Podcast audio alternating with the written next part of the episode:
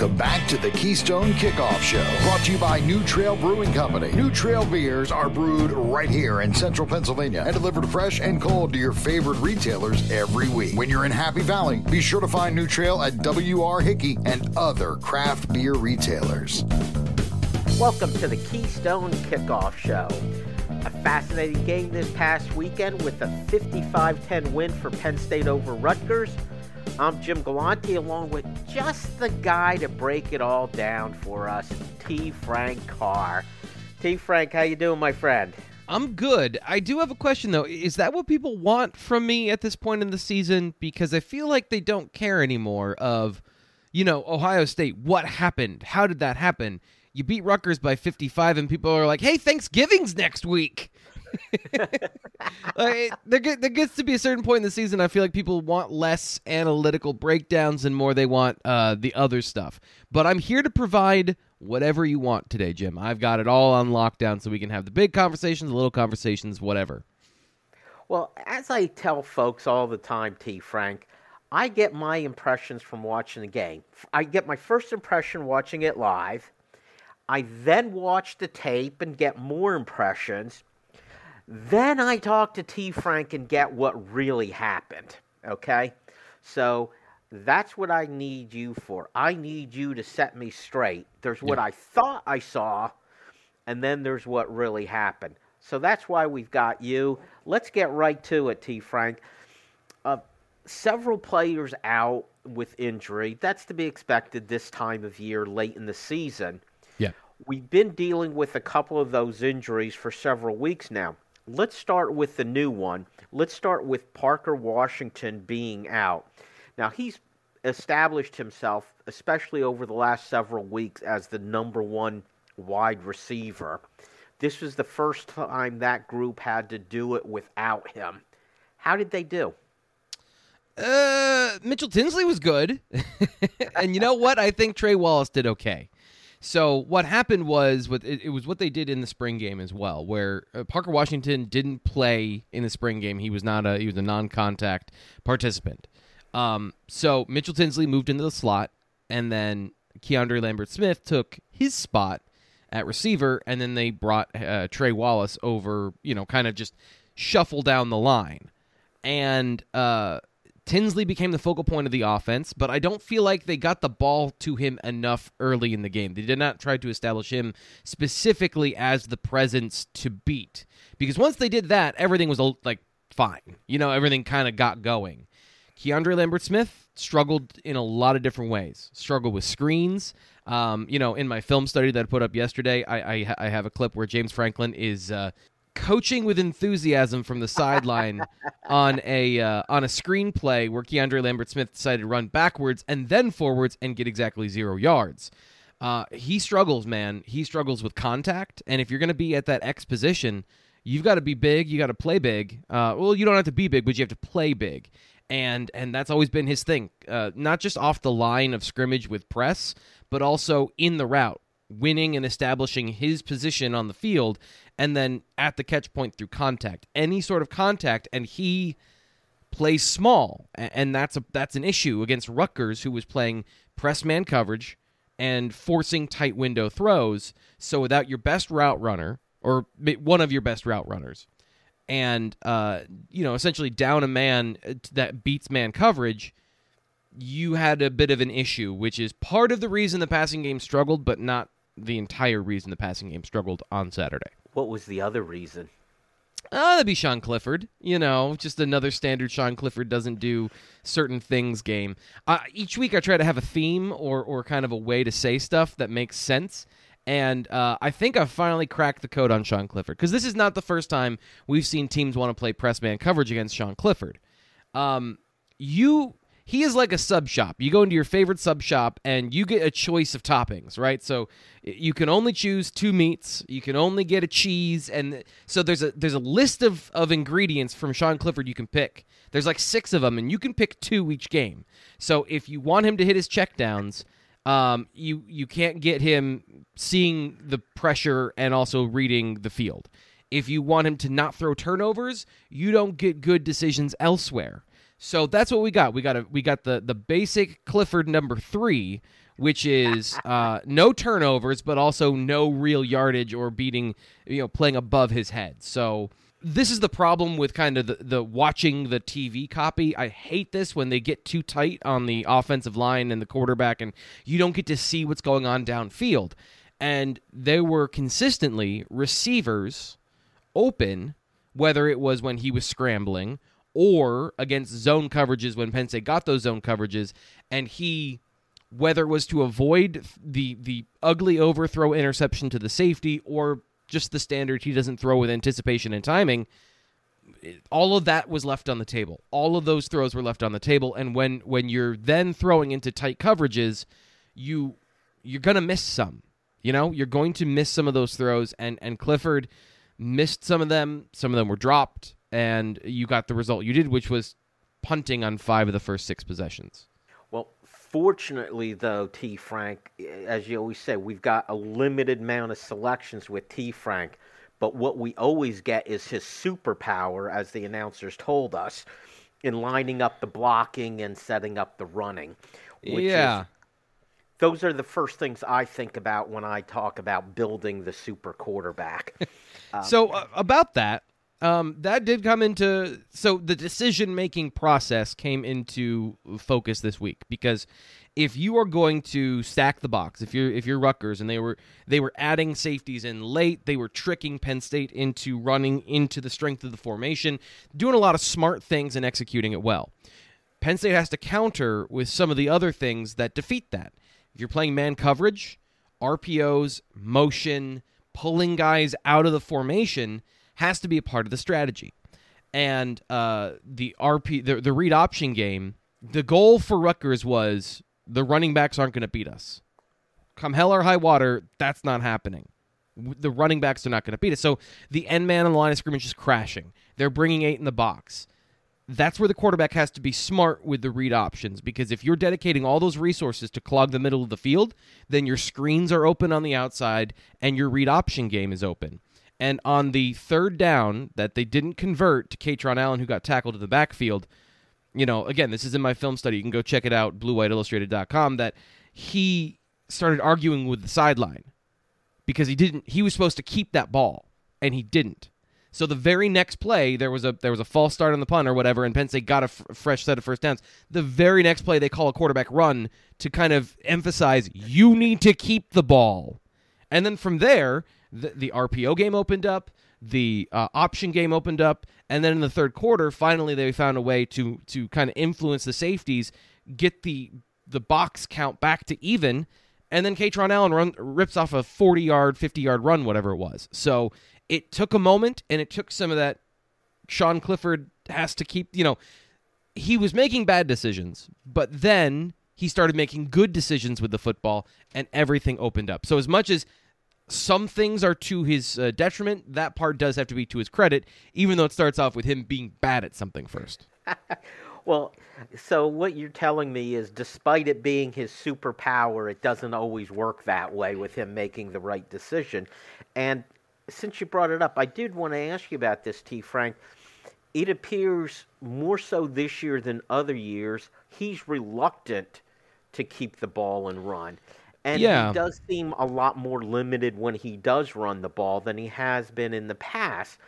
But it seems to me that he's got to at least show the threat of keeping the ball. Like on uh, on the read option, one of the options is the quarterback keeping the ball, and if you never keep the ball as the quarterback, it kind of defeats the purpose, right? Yeah, and, and, so there's there's two factors to this that I, I do want to emphasize. The first is that's correct. You have to keep the football for them to respect it, and um, Rutgers was not respecting the quarterback option. But this is a trend in football now. Um, we have married the read option to every single offense.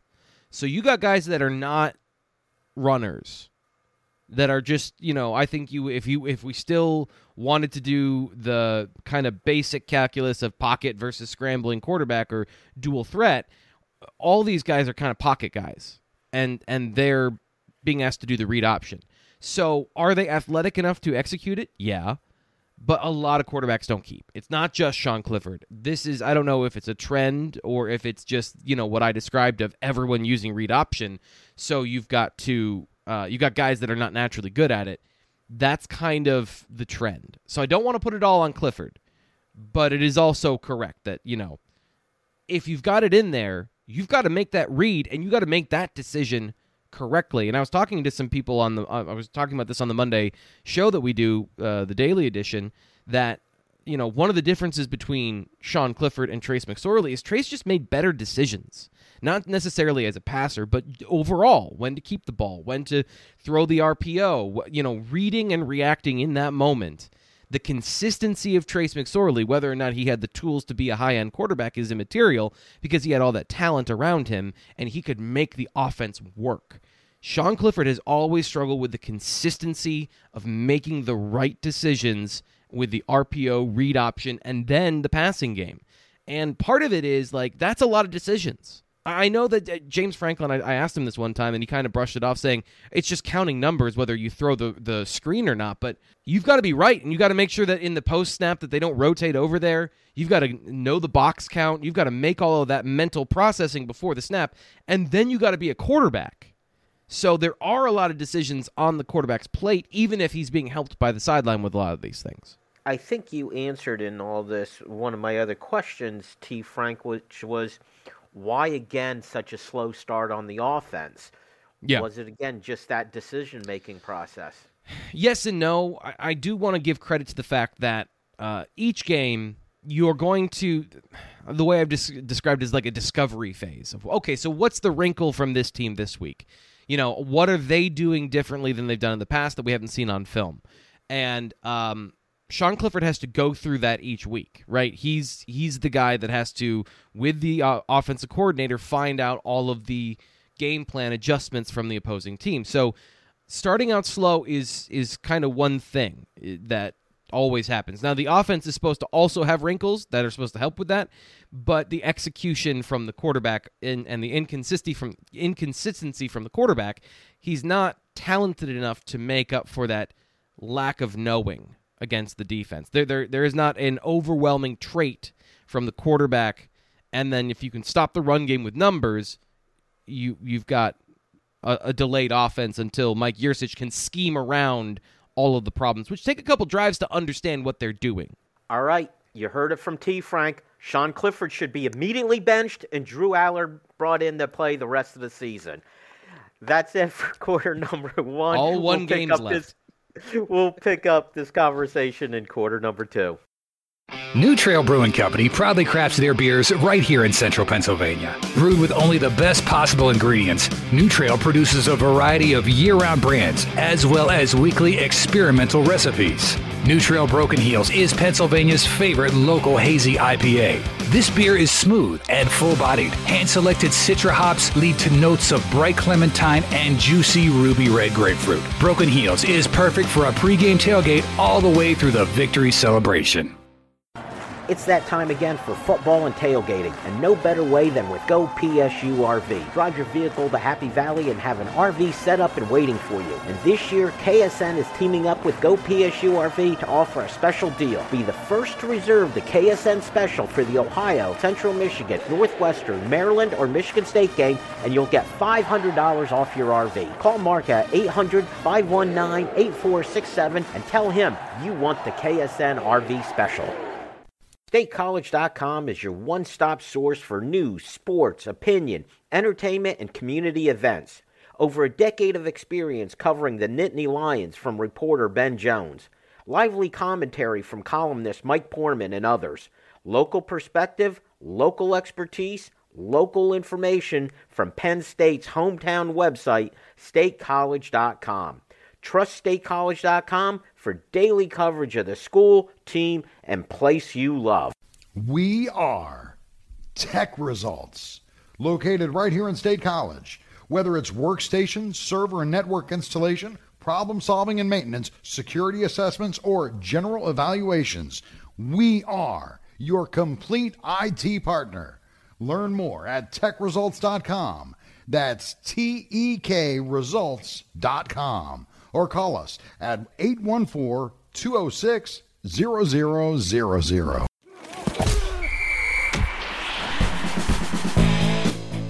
Welcome back to the Keystone Kickoff Show, brought to you by New Trail Brewing Company. New Trail beers are brewed right here in central Pennsylvania and delivered fresh and cold to your favorite retailers every week. When you're in Happy Valley, be sure to find New Trail at WR Hickey and other craft beer retailers. Welcome back to the Keystone Kickoff Show. I'm Jim Galante along with T. Frank Carr. It's quarter number two, brought to you by New Trail Brewing Company. They brew their beer right here in central Pennsylvania and deliver it fresh and cold to your favorite retailers every week. And I constantly tell you, your biggest dilemma is going to be which of their many options to select. I've been recommending the Hoppy Variety Pack, so you can have multiple options in one package. It's sure to please everybody, whether it's at your tailgate or your campfire or wherever else you are enjoying your beer. All right, T. Frank, we wrapped up the first quarter with me putting words in your mouth about uh, replacing Sean Clifford.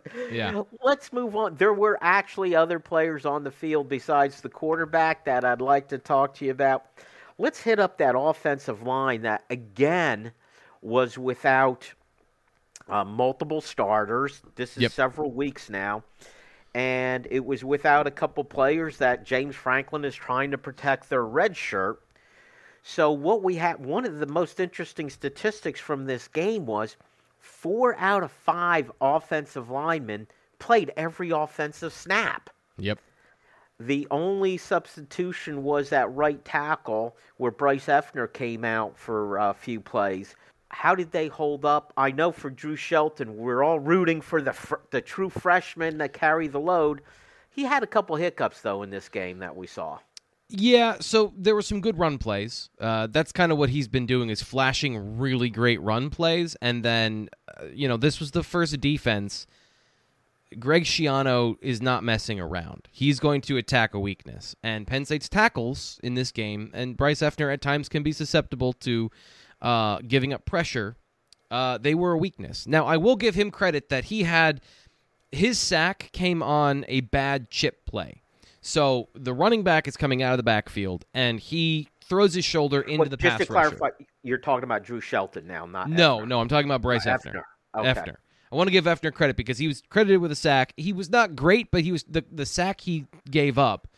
The I think it was Kaytron Allen chipped the guy so hard that he actually knocked him to Effner's inside, and if Effner's setting outside, then it basically gives the guy a free run to the to the quarterback, even though like it was he had a plan, it just was executed badly because of the interference from the running back, which happens a lot on chip plays, by the way. Like it is something that that's not uncommon.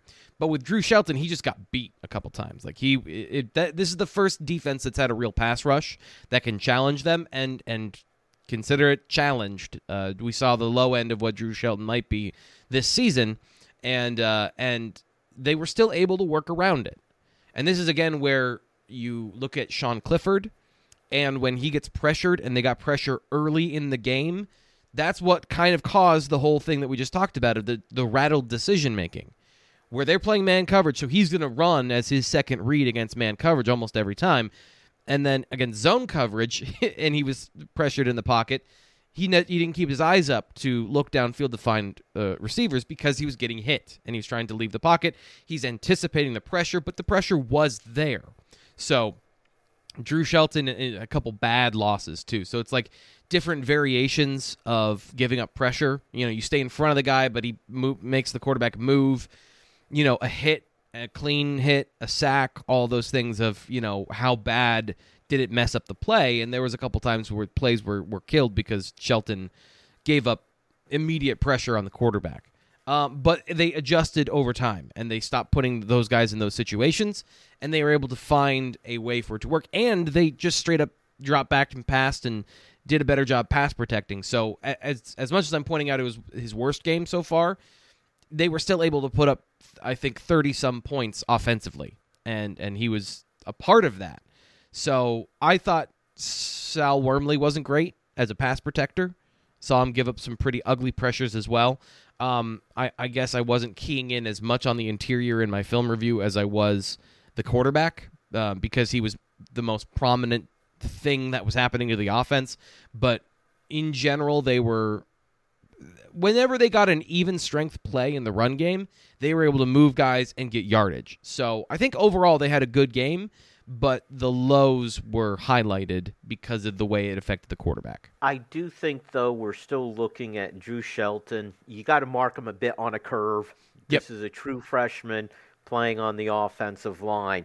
Uh, so you've got to adjust how you review him but I think just the fact that he's getting all this experience too. I know uh, James Franklin talked about preserving his red shirt. My take on it is if this guy's playing left tackle as a true freshman, uh, even though it was because of an injury, he's probably not going to be around for five years well, anyway. And, and Frank. James Franklin said after the game, like, if we're going to if he's going to play seven games and start a significant number of those, that's a that's worth burning a red shirt. Which also is him not saying out loud, but admitting that Olu Fashanu isn't playing this weekend either. Uh, and he said that post game. So yeah, it, and and this is establishing a baseline too for me. So so this is does Penn State going into the game against Michigan State? Does Penn State have to worry about Drew Shelton, or has he progressed to the point that he is now a capable starter? And the answer at this point is still no. He will give up some bad pressures that you weren't getting earlier in the season. So it's kind of an information gathering about what are the highs and lows of Drew Shelton. And, you know, that's that's something that we need to know going into these games is that and this is a conversation I've had with a couple people is like, oh man, if only we had gotten Ohio State and Michigan at the end of the season, because look how good the team is playing after blowing out four of five opponents. And it's like, football's based on matchups, and you don't have an offensive line right now that you started the season with. So, like, let's keep all of that in perspective. They faced a team that could pass rush this past weekend, and we saw the results of it. So that might happen again this weekend, and it might cause another frustration for the offensive line. So that's kind of why we have to talk about those things and say them out loud. And even though, like, we understand it's a freshman and we're not going to throw him out with the garbage at the end of the season saying he can't play. Like, obviously, this is the beginning of his play. Let's switch over to the defensive side, T. Frank. I know Joey Porter Jr. was missing uh, for the second game, but the DBs played well. They held up well, and they didn't have a good quarterback going up against them. I'm more curious on your take on the linebackers, where Curtis Jacobs made his back, way back to the lineup. Abdul Carter seems to be becoming a star. How about the rest of that group, the middle linebackers that we were so concerned about at the beginning of the year, Elsdon and King? How are they holding up, and the rest of the linebackers? Um, Kobe King is getting better. This is an area where we talk about the the growth of the the defense and the front seven of guys understanding their roles and understanding what the defense is trying to accomplish. Not just be in this gap and do it this way. It's like be in this gap because we're trying to do this and then kind of getting the big picture of the defense. I think some of the young players are starting to get it. Even some of the older players are starting to get it where eh, you had a better sense of it, but everyone's on the same page. Where Curtis Jacobs is playing better than he did at the beginning of the season. Abdul Carter uh, the end the light has come on and it's a spotlight you know? Like he is a shining beacon of a football player. And then with king you know that's kind of the kind of the same thing with curtis jacobs of he's playing much better because he understands conceptually what is asked of him. Plus they've been playing worse teams that do kind of basic things and don't necessarily challenge you with uh you know talent or scheme or some of these other things but give them credit that they've been shutting down what is expected of them on the last three games. Uh, and then Tyler Elsdon is what he is. You know, like I thought he played fine to begin the season. He's playing fine now, considering he's a limited football player. And he's helped them get through a lot of games this year and play well as a defense. The upper ends of his physical abilities are apparent, and it hurt them at times, and it might hurt them in the future. But uh, you know, overall, the defense is playing very, very good. I love that damning with faint praise. It was fine. He was fine. How do you feel when your wife says that to you, to you, Frank? It was fine. Well, that's the thing is like I have I have high end levels of talent, so I don't get that, and if I do, I have to correct my play. All right, hey, I want to ask you about Manny Diaz. I am yeah. appreciating him more and more every week and I find myself whenever there are sacks or just pressures on the quarterback, watching the replay, I hit the pause button. And I highlighted, I believe it was the Curtis Jacobs hit and then uh, Tig Brown picking up and returning it. I watched slow motion, frame by frame. Mm-hmm. It, there were seven players on the line of scrimmage threatening. Yep. And two defensive ends backed off. Yep. So you still had five guys rushing, only one of them a defensive lineman. But a real tiny thing to you, Frank, that I took note of was both defensive ends, they weren't too quick to drop off. They actually, it looked like, took a step forward first. Yeah. Which made yeah, yeah. the offensive linemen have to react to them. So they timed their bailing out, I thought, really well. It just felt well coached. And I'm just wondering how an offensive line and a young quarterback is going to deal with that.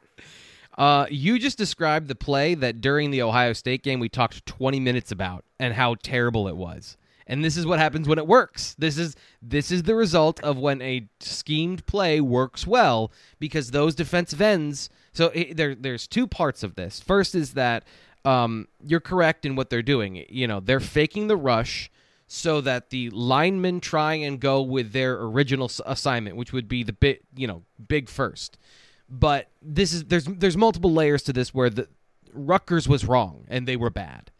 Um, Penn State's scheme and the alignment of players um, is also important. So let's break it down quickly. You have uh, Zane Durant over the nose over the nose of the center, so he's occupying the center. Then you've got three guys to that side, to the left side. Uh, Curtis Jacobs in the A gap, and then you've got I don't rem- I think it might have been Daequan Hardy and Adisa Isaac yes. outside because of the alignment of the the center and the nose guard, they've got to make some choices. So the running back was wrong, and then the guard looks to the wrong player, so you get free pressure up the A gap. You should always go when blocking. Biggest threat is inside to the weakest threat, the outside, and then that becomes the quarterback's man if they all blitz. And they did that wrong. They went outside to inside, giving Curtis Jacobs a free run to the quarterback because of what you described, but also the alignment of those players. Um, it works better against teams that don't have great quarterbacks to make those pre-snap adjustments and set the protection and watch film to know like hey this is what they're likely to do here so it worked perfectly and that was the goal against ohio state it just worked better here and the difference also the ohio state game i remember you and i talking about it i appreciate you bringing it up the defensive ends did not get back into coverage yep where this time they did Huge difference there, T. Frank. All right, that's it for quarter number two. Stick around, quarter number three. We got your questions. We're going to ask T. Frank. New Trail Brewing Company proudly crafts their beers right here in central Pennsylvania. Brewed with only the best possible ingredients, New Trail produces a variety of year round brands, as well as weekly experimental recipes. And next time you're watching the game with friends or by the campfire, pick up the New Trail Hoppy Variety Pack. New Trail's Hoppy Pack is an absolute crowd pleaser.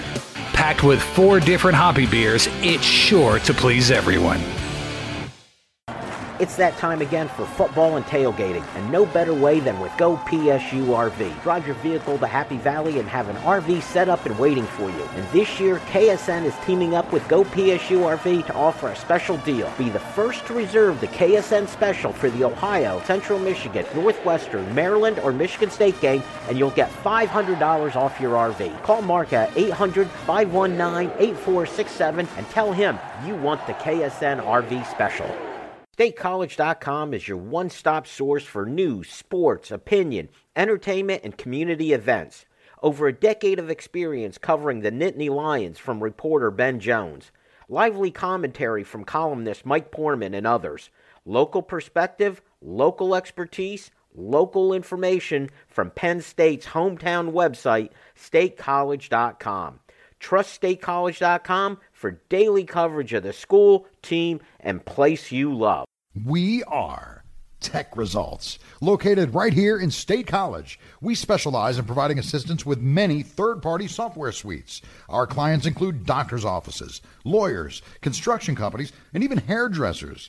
We provide help with their industry specific software. Learn more at tekresults.com. That's T E K results.com or give us a call at 814 206 0000.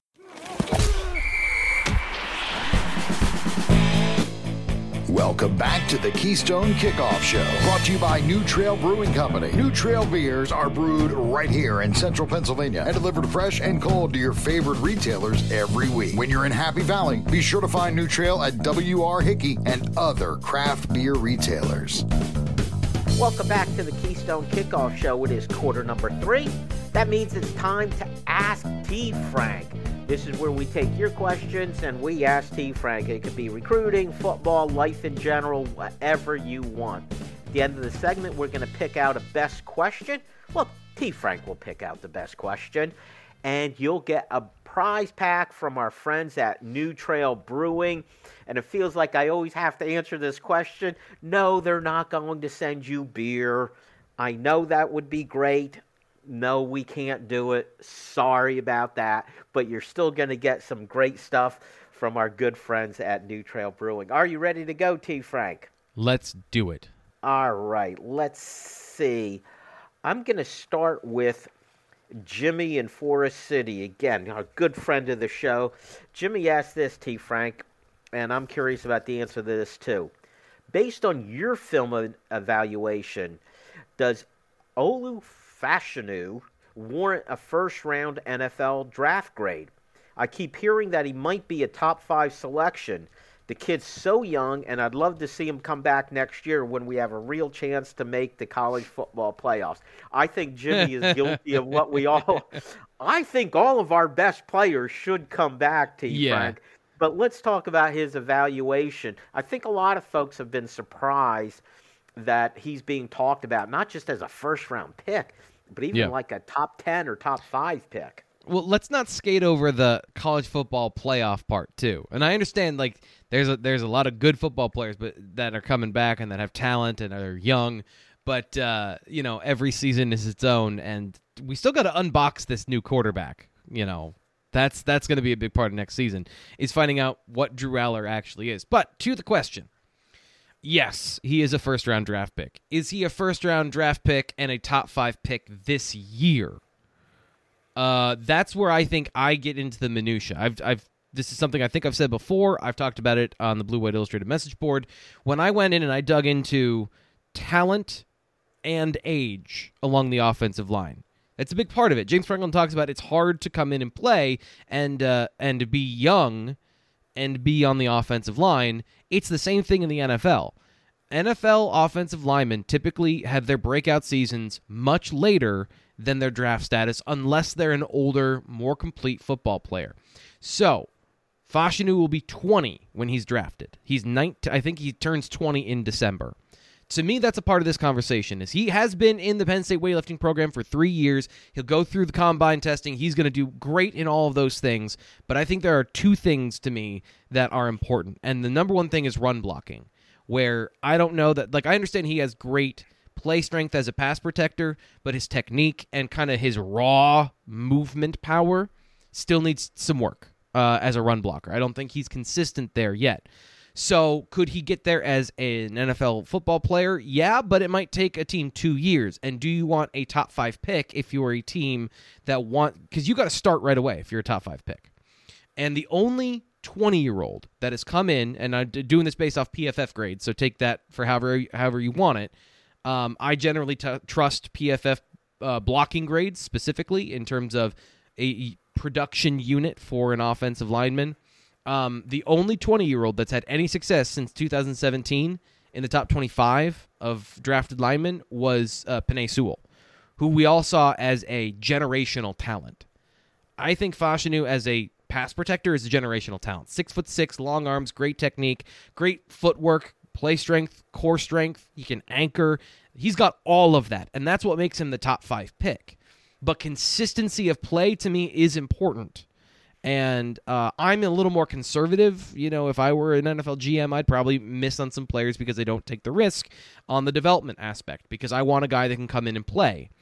So I that's where I think you might see people poke holes in him as the draft process wears on and we try to find everything wrong with every football player. You're going to find some plays where he's not great at run blocking. So that's the the long answer on is he a first round pick? Even if he went this year, yes. Is he a top five pick this year? Possibly. It, it, somebody has to do the traits thing. They have to see what he's going to be at the end and want to want to buy in on that. And I would think uh, this injury doesn't help his cause because there's just not enough on tape there. Let's go to Rob in Columbus, Georgia, who says, "Agree or disagree?" On both offense and defense, Penn State is making in game adjustments better than they have in recent years. If you agree, to what do you attribute it to? Uh, the coordinators. so so that's that's their job is to go through. This is what we talked about with Sean Clifford. It, it takes a so there's the execution of your game plan coming in.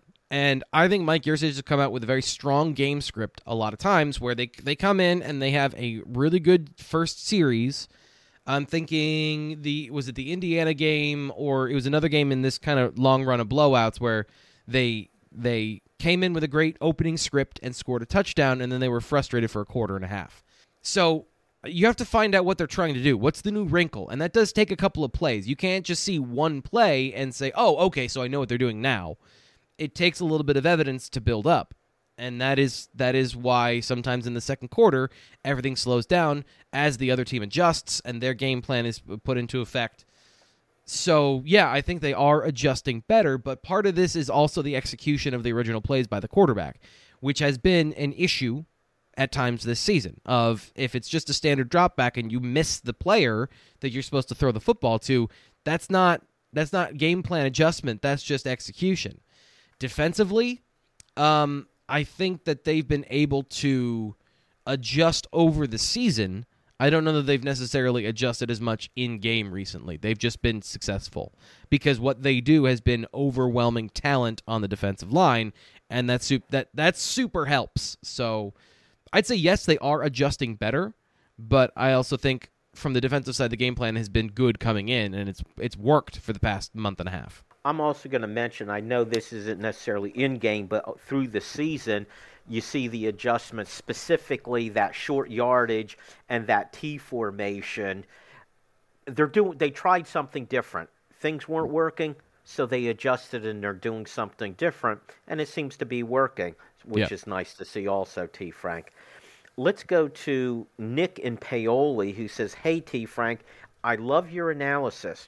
I was wondering though, when you watch tape, is there anything you see that often bothers you that makes you question the coaching? Uh, no, not really. Uh, because you know, I think it's the opposite, where you you kind of see when you watch, you know, from the all twenty two angle, or you watch the full play outside of just watching the football you can see more of the plan. You can see more of, okay, this is what they're trying to do, and it's not obscured by the individual that is operating the play or the uh, or one of the players that makes a mistake. You kind of get to zoom out and see the full diagram, and that makes me appreciate more of what they're trying to accomplish. Generally, I think offensive coordinators call pretty good plays. There have been times that I've thought, okay, maybe this is a bit too aggressive uh, I, I, said specifically the game plan against Michigan was bad on both sides of the football. I thought that was the one game that I was I was not in lockstep with them. But then, as we talked about in the last question, the adjustments and the evolution over time, especially on the offensive side of the ball, has been phenomenal, and that does coincide with both tight ends being healthy, which was the whole conversation coming into the game. That was the whole game was having two tight ends and using them in a variety of ways, and they've been able to finally unlock that. So I'd say it's the opposite, where take that the play we just talked about against Rutgers, where they get a free they get a free rusher and a sack and a forced fumble and a touchdown. Um, that's how it's supposed to work. And when you see how it's supposed to work, you go, okay, yeah, that's a good plan. Like that's a good design.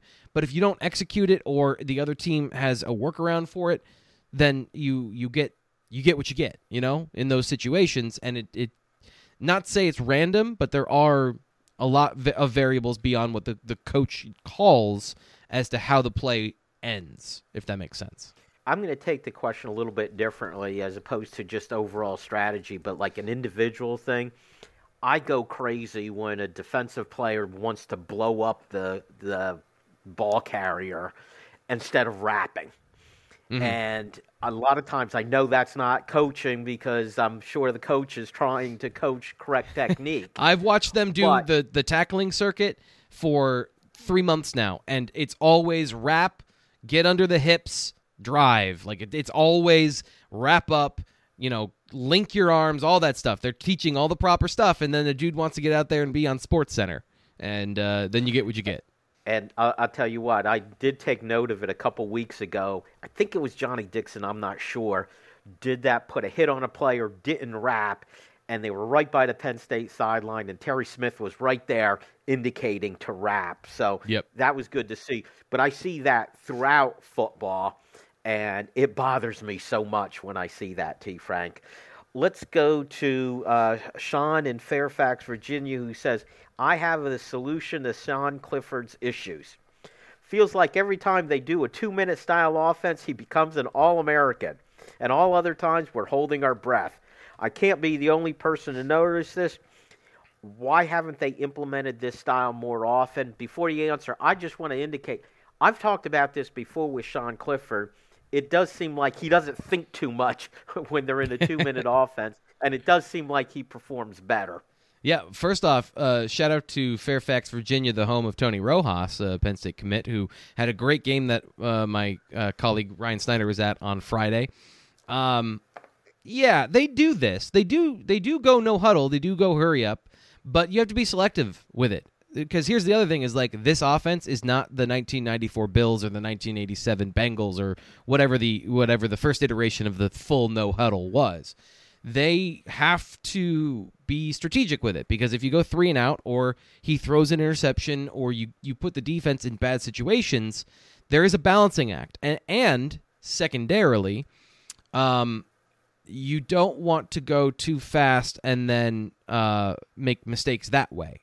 You know, that's kind of the, the, the double edged sword of it is that defenses will then adjust and react and they'll have a better plan for it. So it's better to be unpredictable with your tempo. And Penn State used tempo to score a touchdown against Rutgers when when they finally got a good play. They hammered. They came back. They got another play. They got a chunk play of 25 yards uh, because they knew that they were going to get a similar play call.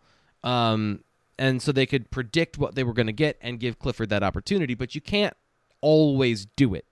Uh, but it is something that they have to do more, and they have to make sure that they're able to communicate and do all those things effectively. You're you're not wrong. It's just there is diminishing returns on that particular style of play, especially over time throughout the season. Because the more you do something, the more there's a plan to stop it. Which is why next season, Manny Diaz's defense, I'm fascinated to see how the the Big Ten adjusts. That is it, T. Frank, for quarter number three. Stick around, quarter number four. We're going to name our winner. Stay tuned.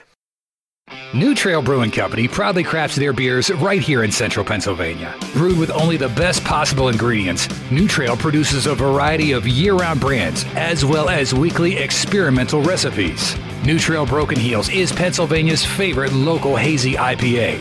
This beer is smooth and full bodied. Hand selected citra hops lead to notes of bright clementine and juicy ruby red grapefruit. Broken Heels is perfect for a pregame tailgate all the way through the victory celebration. It's that time again for football and tailgating, and no better way than with Go PSU RV. Drive your vehicle to Happy Valley and have an RV set up and waiting for you. And this year, KSN is teaming up with Go PSU RV to offer a special deal. Be the first to reserve the KSN special for the Ohio, Central Michigan, Northwestern, Maryland, or Michigan State game, and you'll get $500 off your RV. Call Mark at 800 519 8467 and tell him you want the KSN RV special. StateCollege.com is your one stop source for news, sports, opinion, entertainment, and community events. Over a decade of experience covering the Nittany Lions from reporter Ben Jones. Lively commentary from columnist Mike Poorman and others.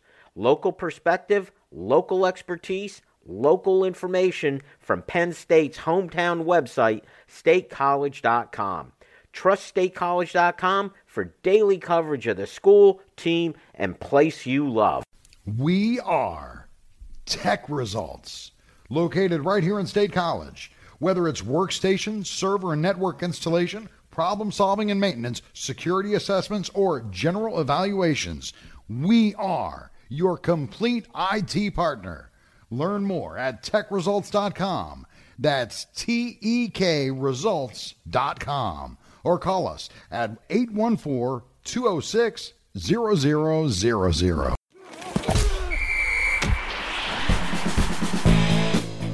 Welcome back to the Keystone Kickoff Show, brought to you by New Trail Brewing Company. New Trail beers are brewed right here in central Pennsylvania and delivered fresh and cold to your favorite retailers every week. When you're in Happy Valley, be sure to find New Trail at W.R. Hickey and other craft beer retailers. And welcome back to the Keystone Kickoff Show. It is quarter number four. I'm Jim Galante along with T. Frank Carr. T. Frank, we just got done with our Ask T. Frank segment everybody waiting with bated breath for your announcement of our winner. We're gonna go Jimmy in Forest City. Uh, I enjoy my one of my first loves was the NFL draft, probably even before college. Uh, you know, and, and, doing what I do now. So I like the opportunity to talk about players as draft picks and and Olu Fashanu and and the subtle intricacies of what I see. Now, does that make me a contrarian and not going with the traits based analysis and the the kind of basic BS that you get everywhere else, yeah. Does that mean I'm right? Not necessarily, because it's going to take one team to take him in the top five. So I like that conversation, Jimmy in Forest City. My money's on you, though, T. Frank, and your evaluation. And you know what? I, I, and we talked a little bit about this off the air, but sometimes these folks that are quote unquote the experts, the end result is they don't necessarily have the better opinion. So my money's on you, T. Frank. All right, let's uh, let's look forward here a little bit. Michigan State is ahead for Penn State, and Michigan State is always an interesting team. Real quick, before the season started, when we predict our, how we feel the team's going to do, my take is I predict the wins, I predict the losses, and then there's the couple games left over that I look at as the toss ups. And I had Michigan and Ohio State as losses. I had seven wins as sure things. And the three question marks I had were Purdue, Penn State won that one, Auburn, we know what they did there, and Michigan State. And my statement on Michigan State is we have no idea before the season which Michigan State we're going to have this season. Yeah. Is it going to be that 10 11 win team? Or is it going to be that team that falls apart and by the end of the year, they're just a disaster? On the surface, it looks like we got the latter and not the former. Yeah, um, this is what they were last year, though, except they had Kenneth Walker. So they had a very, very good football player who stepped in the NFL a couple weeks ago and is now one of the most dangerous running backs in, in the league. Um, so, yeah, that's that's what you get when you have a singular talent. You bring a lot of players in through the transfer portal. The turnover has been extensive, and they had, they don't really have a, a set program building thing right now. So year two is rougher than year one, and uh, we'll see coming up this weekend. I, to me, not to make it all about Penn State, but this is the same thing. The last words I said about Penn State before the game when I was on a pregame show was, "I trust this team, but I don't trust Sean Clifford." and I I didn't know that I was being prophetic about this weekend or this past weekend, but it turned out I was. Uh, so that I'm just going to say it again. I trust this defense. I trust the running game. I do not trust the quarterback. So, what happens this weekend is going to be largely determined by the plan to mitigate him and accentuate everything else. I think you make a good point. We've now reached the point, or I have, where I trust that defense. I trust the defensive coordinator. I trust the talent on the field. I trust that even with a guy as good as Joey Porter out, that you're still going to get a good effort from the defense. It's just too deep, too well coached. Now, on the offensive side of the ball, though, in talking about the Rutgers game, you talked about them being able to put some pressure on the quarterback. They have some talent on the defensive line, specifically at the defensive end position. Is Michigan State another team that could create problems in that way for Penn State's offensive line and hence Sean Clifford? Uh, potentially. So they they have a competent defensive line. You know, good good run. It's kind of the same thing that Michigan State has always been: good run stuffers, uh, and then a mix of some decent pass rushers, but it's not like uh, I want to say it was like 2017, 18, where they had some legitimate pass rushers. Like they had a run of one or two really good pass rushers. I I I am I am very early in my film analysis. I actually got to see them a little bit more. So you know we're at the end of the season, so there's a cumulative sort of thing of watching them against X, Y, and Z, and then I did a little bit of individual stuff on their offense before the show today. Um, but what I've seen of their defense is kind of the same thing: gritty, tough, good run defenders. So nothing's going to come easy. And then a couple guys that have power and a couple guys that have a, a little bit of speed. And any one of those things could affect Drew Shelton or could affect um, uh, Bryce Effner if Caedan Wallace doesn't play. Uh, but I don't, I don't. We're still learning about Drew Shelton. He struggled with bull rushes last week, but he was able to at least stay in front of the guy. Um, is that the case this week? Because are these guys better or worse? I don't see a single individual that is better than the um, 71 for Rutgers last week, but I see more players that are more competent across the defensive line that could cause some issues. So that's kind of the first thing I'm going to dig into with Rucker or with Michigan State this week of is the defensive line and their level of talent. On the other side of the ball, it's Payton Thorne at quarterback. I don't know how many years he's been there, but it seems like a very long time.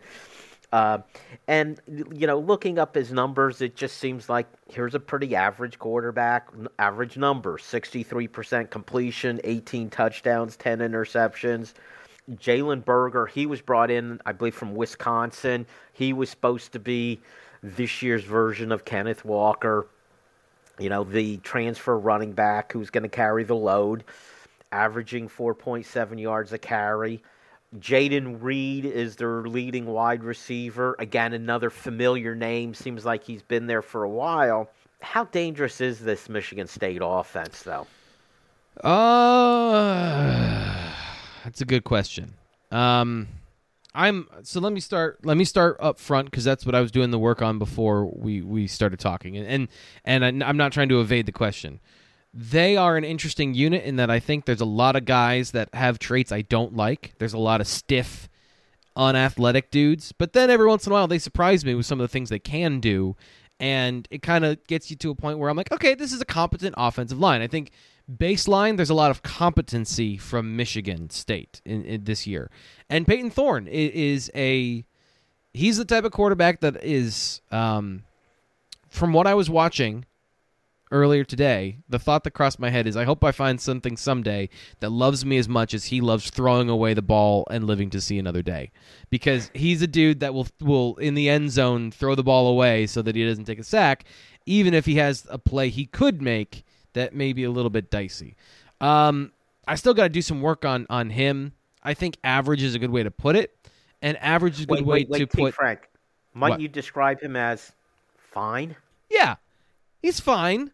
Yeah, but there's there's a, there's enough danger there that Penn State can't sleepwalk through the game. He can actually throw the ball over the middle and hit a receiver in zone coverage. He can throw the ball and be generally accurate down the field. So you can't just say Penn State's going to beat this team. It's not the last 3 weeks. You actually have to show up to this game and you have to take it to this team. So I guess that's kind of where I'm I'm my start of my analysis is, and th- that goes with the receivers as well. They got some guys that can be dangerous, but if you play good football, then no, they aren't that dangerous. I know, T. Frank, you don't like this type of question. You look at the X's and O's. I sometimes look at the emotion of a team. Do they want to be there? Are they prepared? And I've read a few things from the Michigan State side of things that this is a team that will be up for this game because that means a bowl game if they win. I'm wondering how important that is to this Michigan State team so that they could go to the Weed Eater Podunk Bowl by going 6 and 6. My feeling is that this is a Michigan State team that's not playing really for something and has packed it in. And I think the point spread, which is like 18 points, kind of reflects that. Yeah. Um, I think it also depends on, and this is where I don't have the information. Like, is Mel Tucker a good coach? We we've been told by the the actions of Michigan State and last year that he's a good coach. But is he a good leader that has this team focused and ready to play and wants, you know, all of those things? Because I don't factor those things in necessarily because I consider that if you're playing at this level, that's one. It's a prerequisite, kind of like when we talk about toughness of a football player, and I I say toughness is a prerequisite. Now there are outliers. Usually we find them and then we talk about them incessantly, but that to me is like if you're playing football, you've got to be tough and you've got to be focused, and this has got to be something you take seriously. Otherwise, you wouldn't be here. Um, but there are levels to that, and there are degrees to that. So that's why I don't really know the answer to that. Is I don't really know is Mel Tucker really a great coach that has his team focused and prepared?